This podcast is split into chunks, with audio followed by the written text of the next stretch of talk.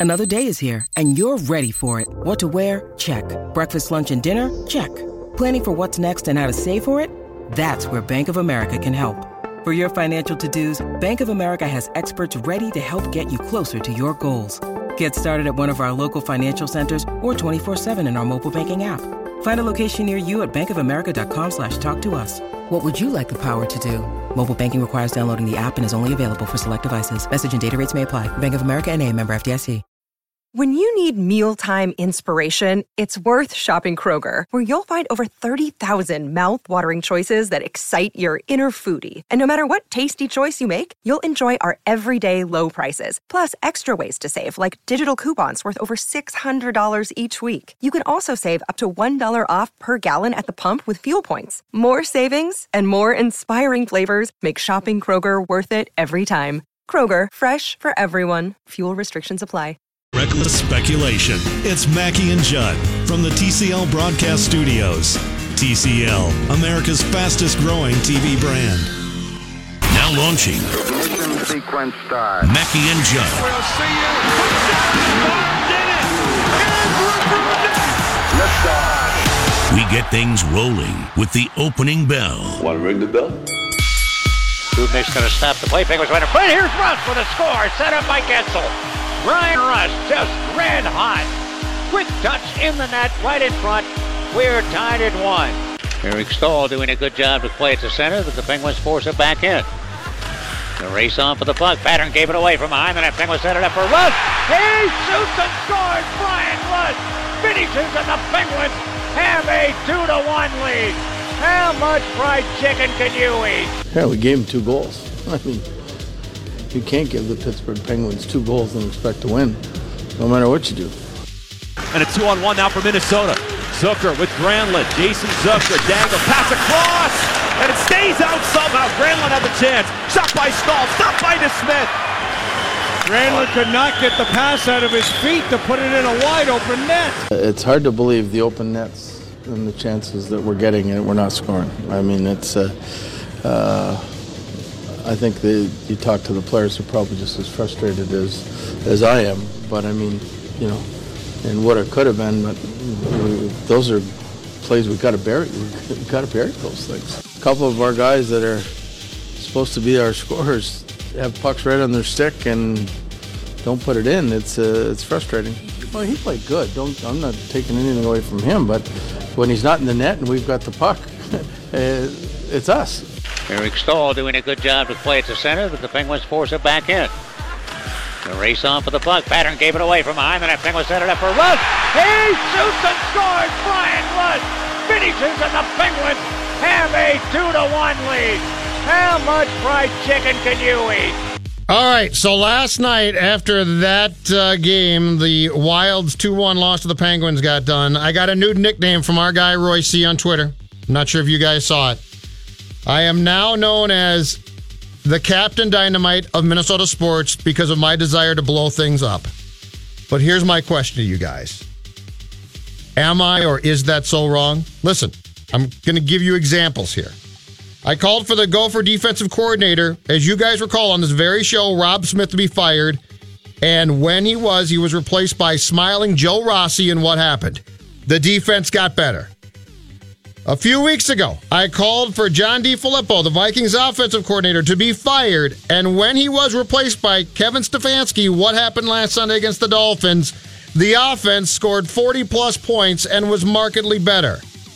And now, now it's on to my poor hockey team that I watch on a regular basis. It's hard to believe the open nets and the chances that we're getting and we're not scoring. I mean, it's. Uh, uh, I think you talk to the players are probably just as frustrated as as I am. But I mean, you know, and what it could have been. But we, those are plays we've got to bury. We've got to bury those things. And now it's very simple to me. The Wild is lost. I come with evidence. 10 of its past 15 games. And thus it is time to formulate a plan, a Christmas time plan to do this to the roster. Matthew Dumba one of your best defensemen and certainly your biggest threat offensively because he's very good. He had um, 12 goals, if I'm not mistaken, from the blue line, is now going to have some type of surgery, as we describe it as upper body, and is going to miss significant time. Manny Hill, it's time to, and I brought this up a couple days ago, and I think people thought, oh, typical Judd panic. And by the way, I'm now Captain Dynamite of Minnesota Sports, according to Royce. Panic is out.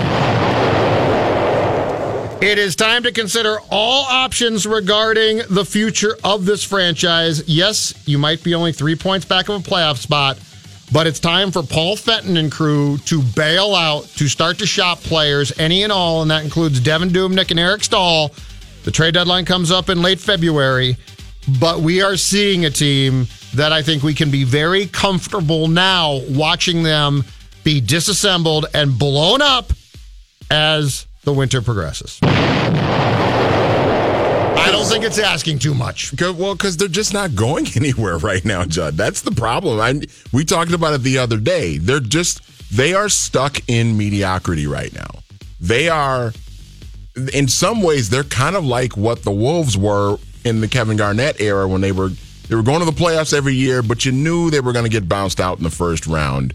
And it wasn't until you know they went and got the Sprewell Cassell combination, and then they were able to advance and everything. But the Wild are not in a position to to make a move like that. That's going to move the needle and get them to to go on a run for for the Stanley Cup Finals. So at this point, it's just it, they're stuck in me- mediocrity. They're not going anywhere. So it's it's time to, to hit the reset button and blow this thing up. And man. what and what we're seeing now in the past, um, really fifteen to twenty games is them. This is them. They, they, will probably go on some type of run if you allow this franchise to play. If you allow this current roster to play out the rest of the season, there's a good chance that they would go on some nice run, and people would say to themselves, "Oh, they're not dead yet," and they might even get themselves back into a playoff spot. But that's fool's gold. That's they'd absolute. Be, they'd be an eight seed. Yeah, that's ab- and, and yeah, it's absolute. They'd be one of the wild card teams. It's and, absolute yeah. fool's gold. The most important thing when you watch this team on a consistent basis is to realize this team's style of play, this team's abilities, um, even when they're going well, does not translate to springtime hockey, which is playoff hockey. Watch the Calgarys, watch the San Jose's, watch the most successful teams now. And where things have changed is a few years back, I think the goal was to get big and strong and in the playoffs control things. Well, Calgary, the Sharks, teams, the Jets, teams like that, the Predators now, they're not only big and strong, but they're fast. But they're also very, very fast. You don't have yeah. any of that. You don't have any of that. And so it is time, especially if Dumba's going to be out for uh, several months, which sounds as if it's the case. And you're going to be without one of your top defensemen for an extended period, if not the rest of the season. It is time to do something. And I want to, I'll transition from there to this Dumba thing. This drives me crazy. All right. All right. So Matthew Dumba gets hurt. We believe it was in the fight last uh, Saturday, a week ago, against Calgary. 40 seconds into that game, Matthew Tkachuk trying to exact revenge on Dumba for Dumba's hit in Calgary a week before that.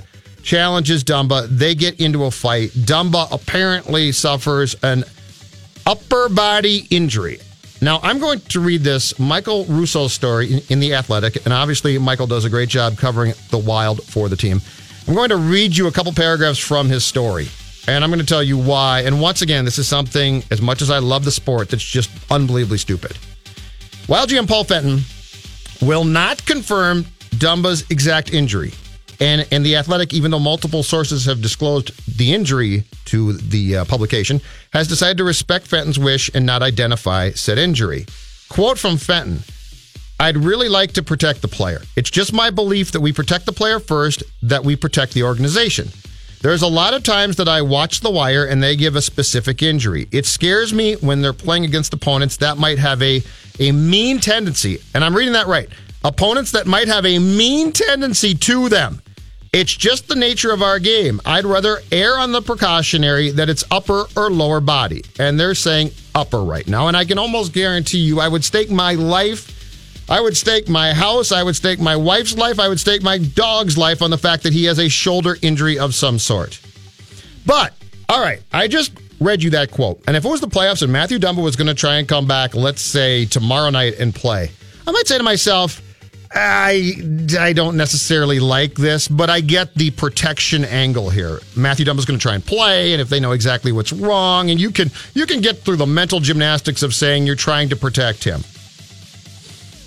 Matt Dumba is going to miss months here. Hmm.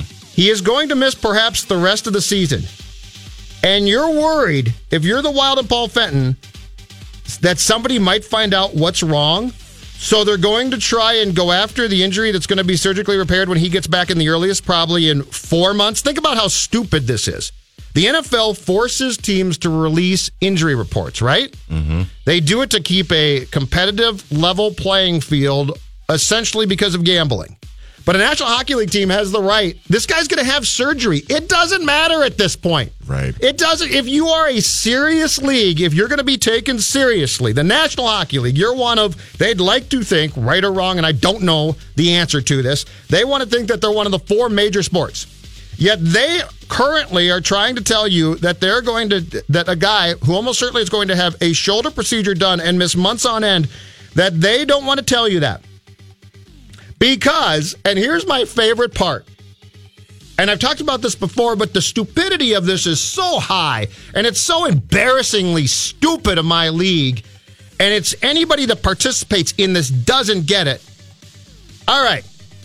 So here's what they're telling you they're telling you that when Matthew Dumba gets back, after, by the way, his arm is going to be in a sling probably for several months, they are trying to convince you that nobody who plays against the Wild in a league, by the way, where you've got a ton of guys who are opponents now, who were teammates in juniors and colleges, they're trying to tell you that nobody's going to have found out what's wrong with Dumba.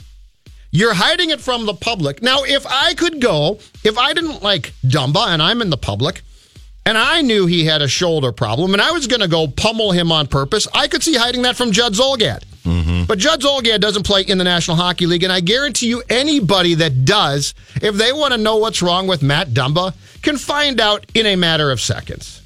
I've always said this from a gambling aspect. This is this is egregious. It shouldn't be allowed. You should have to fess up what's wrong with players. You should have to issue an injury report.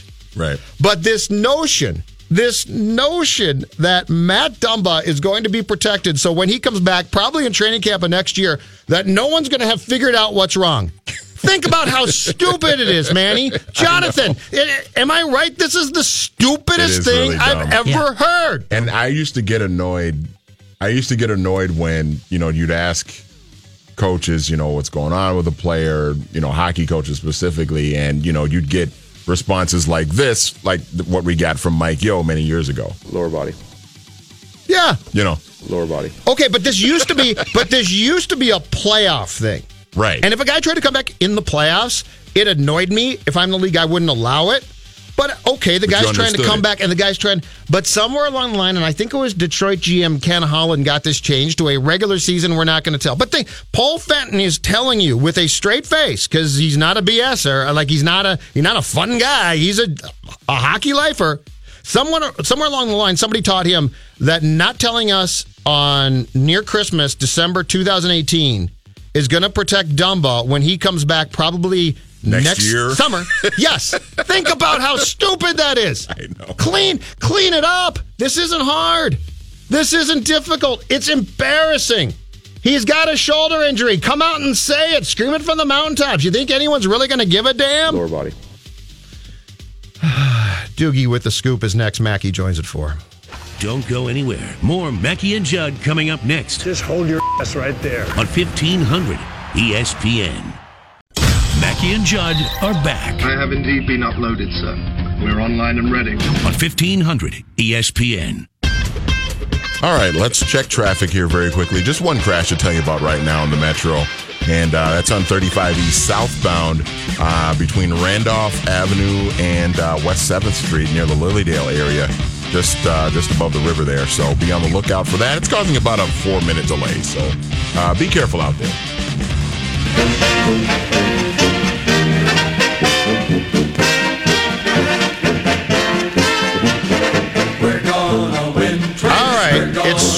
Time with Doogie, and although it's almost Christmas, that's uh, the Twins polka we're going to win is very appropriate, Darren. because you have been inciting on uh, Twins information for the past two days or so. First of all, happy holidays. Happy Welcome holidays, to the show. Judd. Hello, Manny. Um, But let's start there. What are the Twins? Because it does look as guys are starting to sign now, and, and the market. I wouldn't say I wouldn't say it's bustling, but there's certainly deals and being made, and guys starting to sign. Where do things stand with the Twins as we have this discussion a couple days before Christmas? Well, let's look at some of the guys that recently signed. Trevor Cahill to the Angels. What, one year, about $9.5 million? The Twins briefly kicked the tires on Cahill. You can make a case that Cahill absolutely could help them. He could slot in. He would be one of their top five rotation guys. But the Twins' interest was incredibly minimal. Joakim Soria, two years, $15.5 million to the Oakland A's. Mm-hmm. Reasonable deal, right? Well, the Twins did talk to Soria's agent, but they solely talked to him about a one year deal. Once talks got to two, the Twins had zero interest. You look at Charlie Morton to the Tampa Bay Rays, two years, $30 million. Pretty reasonable for a good starting pitcher, right? The Twins' interest was minimal. Now, Rocco Baldelli did reach out to Morton, but I'm led to believe by somebody close to Morton that they never felt like the Twins had serious interest. Now, my good buddy, heck, he was an usher at my wedding, Lavelli Neal, continues to say that he believes the Twins were heavily involved on Morton. I'm just telling you, from my sourcing, I don't think that's correct. I don't. And I love Lavelle. He's like a brother, but I just think he's wrong on that one. Mm-hmm. He also said that the Twins were in on Kelvin Herrera, a reliever who makes a ton of sense. He's still out there. Makes a ton of sense as of now. Now, this could change, but as of now, the Twins haven't even made a phone call, an inquiry on Herrera. So, what are they doing? Well, I mean, they're looking for a Batman. I mean, they're still very much in on Nelson Cruz. Cruz is holding out for two years. If you're the Twins, are you willing to do two years somewhere in the vicinity of 22 to 28 million? Would you do that for Nelson Cruz? What do Would you- anybody do that for Nelson Cruz? what Nelson do you Cruz? think is the plan then? Be- because I, I go back to and continually do go back to what uh, Patrick said maybe a month ago now that he was told by somebody they're just not going to spend that, that much. That the desire, and this is not a Pohlad thing, this is not a Pohlad directive, that Falvey and Levine are basically very comfortable slashing payroll for 2019. And I don't know if that's because they're curious to see what, what they've got in Buxton and Sano before trying to get more aggressive and sign guys. But as of now, it looks like what Patrick heard might be absolutely correct. I think that absolutely could be correct. Now, I will be surprised if they don't ultimately sign some reliever, probably to a one year deal. I mean, a lot of free agents will still be out there. Sure. You know, late January, February. I mean, think about last year Logan Morrison, Lance Lynn. But that's like wave three, right? late. Yeah, exactly. I think Patrick is probably spot on, though, that 2019 will very much be an evaluation year. I mean, when you size up their roster, yes, can they compete in the worst division in baseball?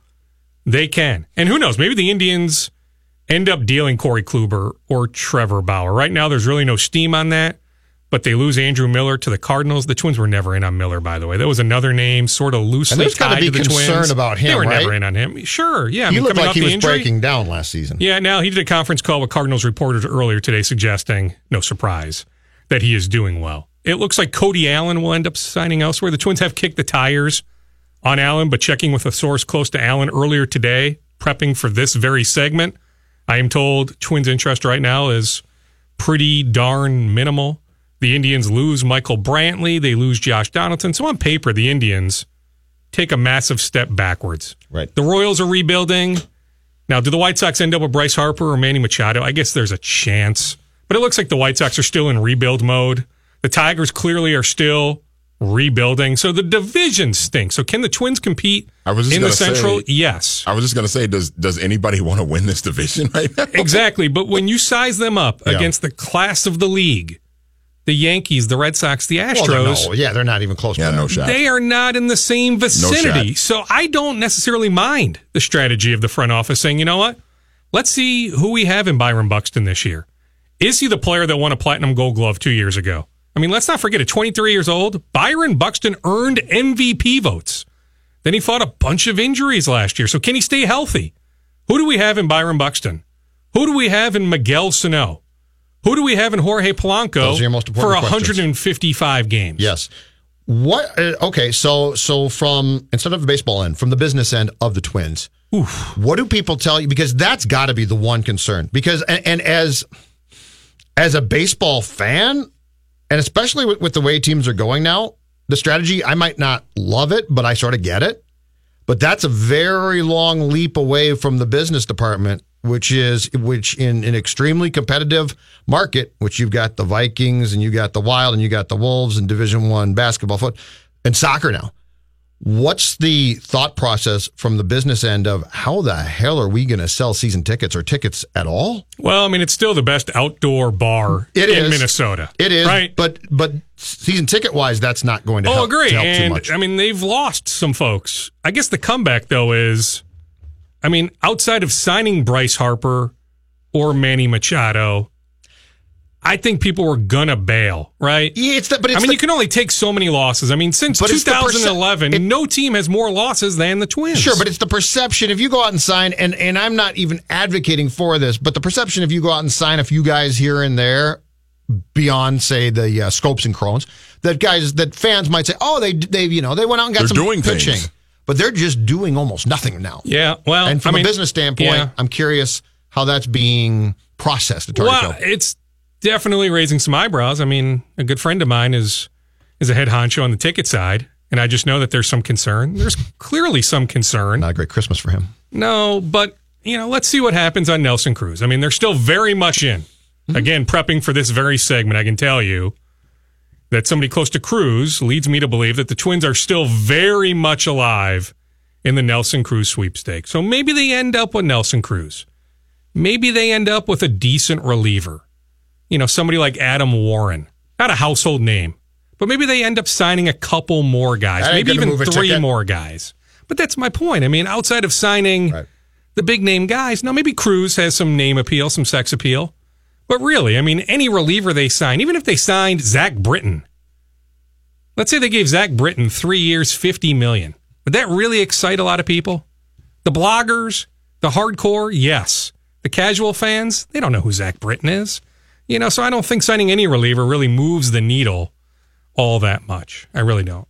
How much does the uh, Wolves meltdown against the Pistons, in which they blew a 14 point lead a couple nights ago at home, um, hurt Thibs's cause? Because that was ugly. Well, I don't know if that one singular game necessarily hurts his cause, but I told you mid January is when those season ticket renewal forms go out. And there's a lot of nervous people over there wondering, as long as Thibs is in charge, will people renew for the 2019 2020 season? So I still think, you know, his future is still very much up in the air. Now, do I foresee a move in season? I still don't. I don't either. I think. April is probably more likely, but Yes. if I were a betting man, one year from now, is Tom Thibodeau coaching this team? I would lean no. It, would have to it would have to really come off the rails for anything in season to happen, right? Like it would have to be like an 11, 12, 13 game losing streak or something. I mean, like I think that. so. Now, is it seven of the next nine on the road, man? Yeah, I think so. And they're 0 11 on the road against the Western Conference. So let's say they lose tonight. They've won two, right? Period. yeah, they, beat won Brooklyn where at Brooklyn and at Cleveland. Yeah. Yep. Okay, So, so not beating a Western Conference team. On the Yeah, road so okay, let's say they lose tonight. Now tonight's a toss up. They could win tonight. Heck, I think they're a better team without Jeff Teague, and now Jeff Teague is out seven to ten days. Yes. seven to ten more days with the ankle injury. So tonight's a toss up game. But let's say they lose tonight. They lose in a couple days to Oklahoma City on the road. Okay, so then you're zero and thirteen on the road against the West. Then you have a road game coming up against Chicago. Okay, the lowly Bulls. Zach LaVine out with an injury. I believe Bobby Portis re-injured himself, so he is out. I Oh, mean, you the can beat the Bulls. Man, that's are a in pretty disarray. that's a pretty toxic locker room right now. too. Yeah. Um, so I mean, I guess if you lose to Chicago, then maybe you lose a few more road games. Yeah. Maybe Is starts gonna- to get is- interesting. I'll also say this much though: they don't have an interim head coach on staff On the bench, yeah. Yeah, and I'm telling you, I love Ryan Saunders. I think one day it might be seven years from now, but Ryan Saunders, I think, has head coaching chops. Eventually, Mm-hmm. I've not been told by anybody that has worked closely with Ryan the last few years that Ryan today is ready to be a head coach. And I just, I don't believe anybody, I don't believe one Wolves fan would say Ryan Saunders is ready to be an interim head coach or a head coach if his name was Ryan Johnson. And you don't, and there's absolutely no reason to give him that job now and and basically set him up to fail. That makes no sense. I would agree. Uh, is, Yeah. is Jeff Teague going to be traded at some point? here? Well, I mean, there's nothing going on right now. He's got to get healthy. Right, but I'm just. But the point, the your point is a good one, which is you can make a serious case that this team is better without him, and if he could get you something back, it might make sense. Sure, but he's got that $19 million player, Player option, option. Yep. just dangling for next year. And if 19 you're the a Phoenix lot of Suns, money. do you want to roll those dice? That's what I was going to ask you, and no, no one will take him because of that. Miami. Now, Miami doesn't have cap space anyway, and Miami's down Goran Dragic for the next couple months. But Tyler Johnson, I was watching last night's game on TNT. Tyler Johnson looked good. You know, you can roll with him if you're Miami. Do you really want to roll the dice on Jeff Teague opting into that $19 million for next year? So that's a slippery slope for teams. So I've yet to hear, I'm not dismissing the possibility, but I'm just saying right now, now things could change as we get closer to the deadline on February 7th. But right now, there is no Jeff Teague trades team. Uh, Vikings. You know what? Not a whole lot. I mean, I can tell you, I need to correct myself on something I suggested a few weeks ago on Sheldon Richardson. Now, I'm convinced internally Yeah. they've come to the conclusion that they'd like to keep him long term. He's an unrestricted free agent in March. You know, when you compare him to, let's say, Anthony Barr, I think most league folks would tell you it's harder to find a really good three technique defensive tackle. Mm-hmm. You know, it'll come down to money, but but I've heard internally that they'd really like to keep Sheldon Richardson. I also suggested a few weeks ago that there's actually been some external dialogue. It turns out there hasn't been. The Vikings have not talked to Ben Dogra in season here. Richardson? Yeah, about an extension. But I'm just saying internally, It makes sense. they'd like to keep Richardson. And if I had to bet, I think, you know, there's a decent chance that they can find a happy medium. How do you cr- retain Richardson, lose Barr? That's what I was going to say. So to create that space, do you lose Barr, redo Griffin's contract potentially? yeah, well, and, And I mean, by the- Kyle Rudolph has a healthy number next year. Andrew Sendejo's an easy cap Trey, casualty. Trae Waynes has a big hit next year. I Nearly think he 10 ex- million. I think he accelerates to nine plus. Uh, that fifth year option is an absolute killer. Now, what's interesting about that is he can be cut as long as he's healthy without penalty. Well, and yeah, he's healthy So- now, but, No, but after I- two concussions Yeah. this year, I'm just saying I would not be, I'm not going to be shocked if he gets cut. They develop cornerbacks really well. The- Holton Hill's been playing really well. Holton Hill's been playing well. The the kid that they drafted Hughes in the first round is coming back. There's just there's ways to there's ways to open up space to keep guys and sign guys that could potentially see Waynes get cut, or or they go to Waynes and say, let's do a longer term deal, three year deal that gets that cap hit down. Yeah, no, I think you're right. But ultimately, when you're paying your quarterback as much money as you are, now it's a move I would have made. I'll keep saying that. It's a move they should have made. I'm glad they made it. But when you're paying a quarterback $28 million a year, at some point you're going to lose a good player. So I'm just saying, I had to bet some team. I mean, so many teams have, what, $90 million in cap space, $100 million in cap space. Teams like the Colts, the Raiders. I just think one of those teams is willing to pay Anthony Barr a ton of money, and the Vikings won't be able to match that offer. How good is this Gopher football recruiting class? It's pretty good. Now, the defensive tackle from Memphis just picked up an Oregon offer. Sounds like he's going to take a visit to Tennessee. So the Gophers thought they had this kid, Williams, and now he's reopening things, and we'll see. I mean, he's probably now going to sign. Well, heck, he will. The early signing period is over as of today. So it looks like he'll sign in February. So the Gophers will try to keep him, but now with him sort of reopening things, Yep. don't know if they get him. But yeah, I mean, there's a bunch of good players. That defensive tackle they got from the state of Georgia. I mean, at one point, an Alabama commit. At another point, he was a Georgia commit. I mean, it sounds like he's he's legit, you know. And you just you look at the other offers these kids had. I don't care about stars necessarily, mm-hmm. but a lot of these kids had other Power Five offers. I just think PJ Fleck's a pretty good recruiter, especially from what we've seen now. Hey, Jerry Kill and his staff developed guys, right? Eric Murray was a nothing recruit out of Milwaukee years ago. Mm-hmm. David Cobb was a nothing recruit. So, I mean, they developed guys. But I just think your chances are better when you're bringing in guys that have multiple Power Five offers. And PJ Fleck and his staff have done a really good job bringing in those guys. How good is uh, John Legend's nephew, Mike Brown? yeah, you know what? Actually, receiver? Manny, I don't know a whole lot about him. Yeah, I don't. I just noticed him. I 'cause just was- know that he's John Legend's, Legend's nephew. nephew, Yeah, yeah. otherwise I know nothing about him. and I saw John tweet about him. That's Yeah. all I know about the young man. Uh, your best guess on how many players are going to have to sit out the quick lane bowl for discipline? Because PJ the start being said between six and eight originally. PJ got up uh, at his recruiting press conference and said that's way too high. He said a player or players. Do we have an idea of how, how many guys have been suspended? And my other question is this.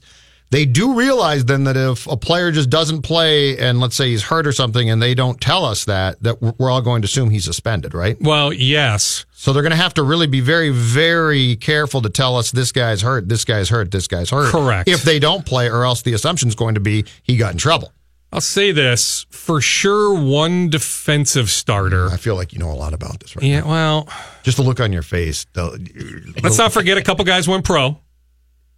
You know, so technically they're not members of the team You're talking anymore. about the, you're talking about the left tackle who's elected to skip the. Uh, yeah, I wouldn't necessarily focus on him. Okay. But yeah, there's a left tackle and a linebacker. okay. Okay, so those guys aren't even on the team anymore. Sure. So we're getting into semantics a little bit. You know, also when we're I got all talking about semantics, Dukes. potentially, you know, some walk-ons, some third slash fourth stringers. Yep. You know, would they even travel? I don't know what the But rules not- are. Can you travel your entire roster, or is it like the regular season where no you're idea. limited No idea. to a certain amount of guys? So that's where, you know, we're we're getting into semantics a little bit, but yeah, at least one defensive starter. Put it that way. Okay. and I'll continue to say, by the way, Yep. the narrative should be this is on the U. The U should have released a statement, done something last week. Yes. And you know what? Maybe Rochelle Olson of the Star Tribune still shows up at the news conference the other day. Sure. Starts peppering PJ Fleck with questions. Sure. So I don't know if if that could have been avoided, but I do know that you had every opportunity to get out in front on this story last week and passed. I was told by a team spokesperson the first time that PJ Fleck would address these suspensions Yep. was at the signing day news conference because I know a lot of fans are upset. Why did the signing day news conference turn into a circus? Yeah, That's I- on the U. I tweeted with them on. The U messed that up. They had every opportunity to get out in front on this, and they decided not to. Why don't they give us the names? Like I completely get you're not going to be like, well, this guy did this and this guy did. Well, I mean, I guess the comeback is there's no obligation. no, I know, but let's But just teams oftentimes, I mean, look at over the years, college programs announce all the time. Right. So and so. That's my I mean, point. heck, look at the Yes. you know the boycott two years ago and the reasons for the boycott and Right. the names being announced. Well, and I'm not even asking. I, I in no way think that PJ Fleck is obligated to get up to the podium and give you a play by play. But if you give me four names, okay, I get it. Correct, and just say for Yeah, for disciplinary reasons. like you're not. disciplinary Gonna, there's no reasons. program in the world that's going to go through the entire litany and be like, "Well, he did this and he did this." So I'm not. I'm not implying that that should be the case. But you're right. I would have called a separate press conference or a scrum. You know, not not a big press conference, but the beat guys, the TV folks, and said PJ is going to address this now so that the recruiting press conference doesn't become a circus. correct. Now he was on the road a lot of last week, so conference call, whatever. I mean, there were ways to do it. Just Probably wouldn't have been in person, Just address it. but just address and it. And say these guys, these four kids aren't playing, and here's why. Agree. And that's it. You're done. And I'll like tell you this nobody's much saying, too. Nobody's saying that this is some awful, you know, illegal. We have no idea. Correct. We don't know. So I'm I'm giving them a pass. I just don't understand why this school continues to hit its head against a wall when it doesn't need to. It's frustrating to watch. I hear where you're coming from. I'll say this much too. To me, the narrative should be that PJ Fleck is cleaning this program up. Yes, and that I don't think people realize. and that would have been the perfect thing to be like this is the recruiting period Yeah. and and to show parents of recruits this guy's very serious about doing exactly what you just said it would have made perfect sense things just they went off the rails a bit the year plus under Tracy Claeys. Uh-huh. You know, Jerry Kill ran an incredibly tight ship. Mm-hmm. Let's just think, say things got a little loose. You know, Tracy took over what those final handful of games in 15, then coached the 16 season. I'm just saying things got a little out of whack there. And PJ Fleck has done a good job cleaning things up And good to a him. large extent. and good for him. But most people have no idea on that. And that to me, that's on the U. The U should find a way to get that message out. yes and this would have been a perfect way Mm-hmm. perfect way thanks dukes All right. Happy holidays. See you, boys. all right that- that's a scoop with doogie check out his uh, scoop podcast as well that you can find 1500 espn.com itunes podcast one all those good places brian murphy covers the wild for the pioneer press he joins us next Sit tight. The Mackey and Judd show will continue in a moment Do I have your word on that, sir? Mackey and Judd Absolutely. on 1500 ESPN. Mackey and Judd are back. Start churning butter and put on your church shoes, little sister, because we're about to blast off. on 1500 ESPN. All right, let's check traffic here in the TCL broadcast studios. 394 eastbound, we've got a crash uh, near Park Place and Highway 100 in Golden Valley. That's uh, causing a couple of extra minutes uh, to your commute if you're headed eastbound towards downtown. And uh, Highway 100 northbound, we got a stalled vehicle. Uh, a lane is blocked in St. Louis Park. That's between Excelsior Boulevard and West 36th Street. Uh, so be on the lookout for that. And southbound 100, we've got a crash near Edina uh, between 77th Street and Normandale Boulevard. Uh, that 494 area. So uh, be on the lookout for those uh, crashes, folks. Jason Zucker, dangle, pass across, and it stays. Granlund had the chance. Shot by Staal, stopped by DeSmith. Granlund could not get the pass out of his feet to put it in a wide open net. It's hard to believe the open nets and the chances that we're getting and we're not scoring. I mean, it's. Uh, uh, I think that you talk to the players, they're probably just as frustrated as as I am. But I mean, you know, and what it could have been, but we, those are plays we've got to bury. We've got to bury those things. Brian Murphy, Pioneer Press, joins us now. Covered the Penguins and Wild last night in Pittsburgh. I am advocating that it's time to look long and hard, Brian, at the reset button, and uh, if not blowing th- things up with his team, certainly realizing that at the very best you're going to be a fringe playoff team, and it might make a lot more sense to uh, look toward the future than the present if you're Paul Fenton. Well, Paul Fenton has certainly got an eyeful. He had that. They had the nice little run there in late October, early November, but really since then they've lost, I think, eight of eleven, and you can just see the usual problems surfacing. Plenty of scoring chances.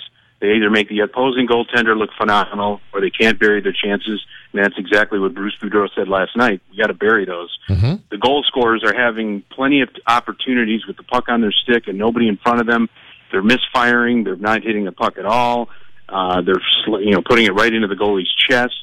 Um, they're hitting the skate. They're not getting a break. It's all the above. And you know, last night they skated with the Penguins, and they skated hard with the Penguins. Pumped 41 shots on goal, but they made two egregious mistakes by, behind the net.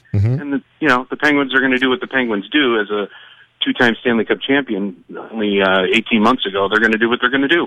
So I think what you're, I think Fenton is is really seeing that. You know, he he came into this. I'm, I only need to tweak. I'm going to sit down and evaluate. Yep. And I think he's evaluated enough, and I think you may see a team pretty active at the trade deadline. How long is Dumba done done for now with the uh, upper body injury that, that he sustained a week ago against Calgary? And I know that he uh, they announced today he's going to require surgery. Do we think he's done for uh, for Yeah. the season or or back back in March, for instance? I mean, they haven't ruled him out for the season, but they were again fairly. You know, Paul Fenton plays a lot of injury news close to the vest, and uh, he basically said today. I wasn't there when he said it, but I've read the the, the stories on it that he's going to miss significant time. Now, define significant. I mean, we're 40 games into this, or 40 percent into the season, 35 games or so. Correct. Um, significant to me means, yeah, maybe March you might try to get him back. I mean, there's a lot of speculation out there what it is. Um, it's upper body. I think you know most people can kind of draw their own conclusions. If you're having surgery, it's not going to be on his brain, uh, and it's, What and it's not going to be on his leg. So uh, you know, you, other than abdominal, I mean, let's narrow it down. I mean, everybody's got two of them, and that's what they shoot the puck with. So um, I just think it's it's and it's another example of them being snake bitten in some ways because Dumba's having a career season. Twelve goals, led all defensemen in scoring. Uh, I think his power play goals led all uh, defensemen in scoring. He's a weapon back there. He's still a little bit of a loose cannon on defense, but you know, paired with Ryan Suter, he could get away with some things, and they're missing that now, and they need it badly. Help me out here. It is almost 2019. Why do we still, and hockey's my sport. I love it, Murph, but why do we still go with upper body? And and as you said, it's not this one's not di- difficult to try and deduct wh- what's wrong with Dumba. And what really gets me about Fenton's stance is he claims he's protecting the player. Matthew Dumba's not going to play for months now. Like if he was playing tomorrow night, I sort of might get that, right? And and that was the playoff strategy in days of old. But Matthew Dumba's not going to play for months. Just come out and say it's the shoulder. He's having surgery to repair this. Like this is so it's so dumb and and hockey continues to act like this is their rule makes sense. It makes no sense. well, there's a huge credibility gap because it's a you know if if I'm if I'm watching Mikko Koivu, Yes. everybody saw Mikko Koivu take a knee on knee hit Yes. from Mark Giordano, right? Um, it you know he's wearing a knee brace in the locker room. Uh, does anybody not believe he has a knee injury? I mean, lower body, he has a knee injury. If a guy's standing in front of the net and he gets hit in the face with a slap shot and he comes back the next day and his jaw's wired shut, are we calling that an upper body or are we calling it a broken jaw? Right. I mean, you, you know, it, it's an old school philosophy that the NHL is a predatory league, and any edge you can get on an opponent, especially something that may have to do with a healing injury or a painful injury, can be exploited. Well, I mean, there's instances where okay, maybe if he's got a broken finger, you can tap him on the gloves a little bit. If you know he's got a knee, you can slash him a bit, but you might get called for something. You can't target muscles. You know, you can't target ligaments. Right. You know, you can't target soft tissue. So, uh, you know, in some, in most cases, it does not harm the player for the information to be out there. Look, if there's a predatory league on this planet, we know it's the National Football League, Correct. and we know it's we know it's because of gambling interests. I get it, but they have the most transparent injury policy in pro sports because they are forced to uh, disclose the, the anatomy of the injury, their status for the next game, and that's that's you know at three days a week. Everybody out there at Tria is writing this. Mm-hmm. It's a major storyline. Hockey should be the same way. It's a, it's a contact sport, um, but there's no reason. It just sort of it bled about ten years ago. It bled from the playoffs into the regular season, and there's certain coaches and certain teams that are more transparent than others.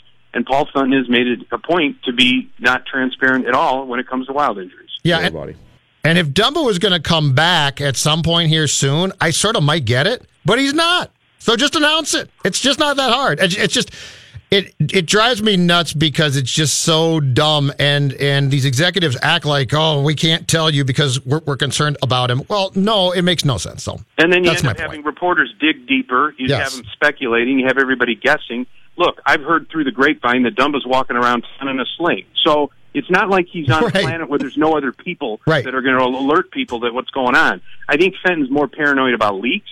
Um, but as far as I'm concerned, if I see Mikko Koivu in the locker room with a knee brace on, and he just came, came back from having a knee on knee hit after missing four games, he's got a knee injury. and. And la- and last point too, and and this is what gets me. You know how many players in this league know each other and were teammates in like juniors or college, right? So if the next time Dumba steps on the ice and they're playing like St. Louis, you really think it's hard for a Blues player to find out? It's the easiest thing. The people that don't know are like us, and we're not going to target him. So that's my last well, and again, the video video evidence of, of the Giordano suspension showed it was a knee on knee hit. Yep. If if we write that it's a knee injury, does that mean the next opponent is somehow going to magically discover it was a knee injury? No, they're plugged into the league and they know. Exactly. And you also bring up a point too. These guys know each other. It's not. There's a lot of fraternization that goes on both on the ice and between dressing rooms. It seems like every night there's a wild player talking to somebody from the opposing team after the game. There's a lot more camaraderie. I don't feel like it's the predatory nature anymore. Um, it doesn't feel that way to me. It reminds me of an old story. If I got time, I want to tell you this. It's a Terry O'Reilly story, and Don Cherry. Don Cherry t- used to tell it all the time on his show or in Hockey Night in Canada.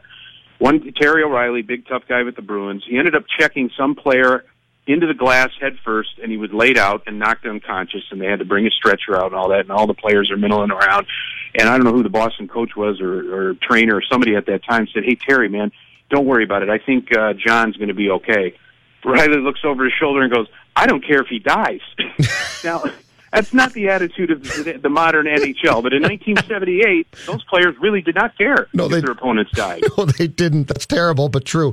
Um, so, do, do you have, a, as things spiral in, the wrong direction here, Murph, do you have a feeling that, that this that this room has the ability to fracture, or is that not a concern right now? I don't get that sense they're going to fracture because they're all struggling. It's not a matter of uh, you know offense versus defense, goaltending versus scorers, muckers versus defensemen. I mean, I don't get it. They're, they're all collectively struggling. Yep. Um, and and I don't I don't get the sense that they they tend to have a rally in them. We know that every season, right? Come March, there'll be some valiant tries. Yes. Uh, there'll be some ten out of thirteen, and they may they may squeak into that last wild card spot. They may come a couple points short. We've seen this film before. We've seen it for the last eight years. Uh, it's nothing new. They don't have enough finishers right now. Dubnyk is up and down. They just lost their most productive defenseman. I mean, last year it was Parise and Suter that were out, and then uh, they lose Jared Spurgeon for the playoffs. So they're get snake bit by injuries. They can't finish around the net, and other teams are exploiting their weaknesses right now. So you uh, are in D- Detroit to, and you're, you're going to go to the Ford Field to cover Vikings Lions on Sunday. Am I wrong? And this is incredibly probably dumb and weird. I, if fr- from a Vikings standpoint, Murph, I'm not concerned. And I don't know if it's because I think Detroit has turned on Patricia. They're not that good. They're certainly banged up at this point. But in looking at this game, this is a game that Vikings fans and th- those of us who have chronicled this team for a long time probably sh- should be concerned about. I can't muster up concern. Well, the only thing I would say to that is something always weird happens in Lions Vikings games, and a lot of weird stuff tends to happen at Ford Field. Um, if you remember that blocked field goal that was that was offside, almost literally turned the game around last year. Um, the Vikings lost on Thanksgiving Day two years ago on a late Sam Bradford pick. Um, there's just you know there's either a monster amount of sacks, um, there's a monster amount of penalties. Stafford can kind of pick and you know he, he remember Stafford brought them back. This was game was at U.S. Bank Stadium. Brought them back down from I don't know after Walsh you know didn't kick the ball out of the end zone like he was told, and they had a return I think. And Stafford made two quick strikes, and they got into Prater's distance. They tied the game, and then won it in overtime when Harrison Smith missed a tackle on Golden Tate. Yep. That never happens. Harrison Smith doesn't miss open field tackles like that, but it did against the Lions. And this is an ultimate trap game. Everybody's saying every the, the, the Vikings have gotten well. Stefanski's the the hero. Uh, everything's the defense is playing phenomenal. Everybody's trucking. They're, they're relatively healthy. Not everybody. I know Kendricks is going to be out, but you know this. The, the Lions are mailing it in. You're right. They're done with Patricia. They haven't respected the process. It's going to be a you know a steamroll. I ain't buying that. I think it's you know I think the Lions. I'm not saying they're going to be that valiant, but I think the Vikings are you know they got to guard against playing down to their competition. They need these two games to get some momentum going into the playoffs, and they need Sunday to clinch. The scary thing is, I know you're right, and for some reason, I still can't can't wrap my my head around the, the fact that Detroit is going to try that that hard. And I think it's Patricia. I think because my I'm convinced that they can't stand this guy. But it is weird because this is the exact type of game that Vikings fans have feared for a long time, and rightfully so. And it's the exact type of game that the Vikings go in and you think they're going to win by 20 and they lose by 10. So is this is this Jeff odd. Zulgad? Is yeah, I know. Jeff That's Zulgad? I, I can't figure this out. I can't figure out why I. I mean, I you're know. rainbows, rainbows and unicorns. That's so unlike you. I know it is, and I can't figure out the only the only thing I'll go back to is this guy. Um, well, you know, do me a favor, just kind of sit up and just like have a little respect for the process. Every day you come in and ask me questions, and you just kind of like, you know, give me this. But I mean, like, just just be a little respectful. Just I'm asking just to be a little respectful in this whole process, okay? So ask me a question professionally, and I'll answer it for you. Yet another Belichick assistant coach who proves to be overmatched, trying to be a head coach in the National Football League. Yeah, and that's you're right. He's got an unmotivated bunch of players right now, and that's the worst team to have. Uh, There's nothing worse than an NFL team with nothing to play for and laying it all out on the line. So it all it all lines up great for the Vikings, but I just would pump the brakes a little. I know. it's the Lions. Some weird stuff always happens. I know. I can't figure it out. I can't figure it out, and I, I'm too confident, which means it's bad news. So thanks, Murph. Appreciate it. Take care. Safe travels. All right, thanks, Judd. All right. Brian Murphy of the uh, Pioneer Press, also check out his work, twincities.com, covers the, the wild on a daily basis for the uh, Pioneer Press.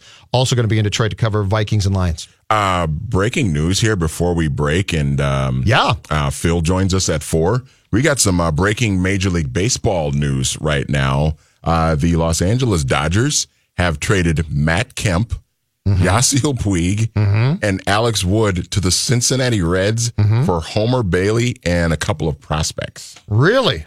Yes. So Matt Kemp, Yasiel Puig, and Alex Wood, and, and Wood, who's a pitcher, mm-hmm. for Homer Bailey. Homer Bailey, who's a pitcher. Yep. Yep. And uh, going to the Dodgers, shortstop Jeter Downs, who was a first round pick uh, in the 2017 draft, and right handed pitcher Josiah Gray, who was a second round pick uh, this past summer. Ooh, So that's a couple pretty- of prospects. that's a pretty big Bailey trade. Headed to the Dodgers. Is Yasiel Puig go- going to be excited about the um, prospect of playing for the Redlegs? That's an interesting one. Yeah. and I know Cincinnati's got high hopes now. Like they're actually going to spend. They're going to try and uh, they're going to try and, and try and compete contend and all that stuff. And in, in that division, are they going? I mean, the Brewers are going to come back pretty strong. The Cubs spend. I don't know. That's interesting. the Pirates always kind of does hang Matt, around. okay? So bit. does does Matt Kemp have much left? I know he had he he he went was okay this past year, wasn't he? All Star, and he went and he went. If I am correct on this story, he went. He got fat, and last winter he went and worked out. I think with Torii, and got himself in great shape. Hunter Mm-hmm. Had a good year. and had a good year, All Star year. But he's no kid. I wonder early 30s, I think. that side of the trade to me, him is an incredibly smart move. If you're the Dodgers, you get he comes back for a year. He's great. You trade him. That's smart. I wonder how Puig is going to take this though. You go from Los Going Angeles, from Hollywood to Yeah, I a- Cincinnati. yeah, that's going Clears to up some outfield space and some payroll for the Dodgers to go after a free agent outfielder that's sitting on the market right now. I don't know who you're talking about. Do you do you mean a certain guy who uh, who might live in Vegas? Yeah, and is sitting I think out so. there. Yeah. No, that that makes perfect sense. But you know what? Good for the Reds. They're trying to do something, right? They might Good, be all right. Good for the Reds. They're trying to do something. All right, take a break. TCL Broadcast Studios come back. Uh, Mackey joins this show next. Caller at five o'clock. Sage Rosenfels, as always, at uh, five fifteen. Uh, write that down straight ahead. Mackey and Judd resume things following these messages That's just about the most fantastic scheme I've heard to date. on 1500 ESPN.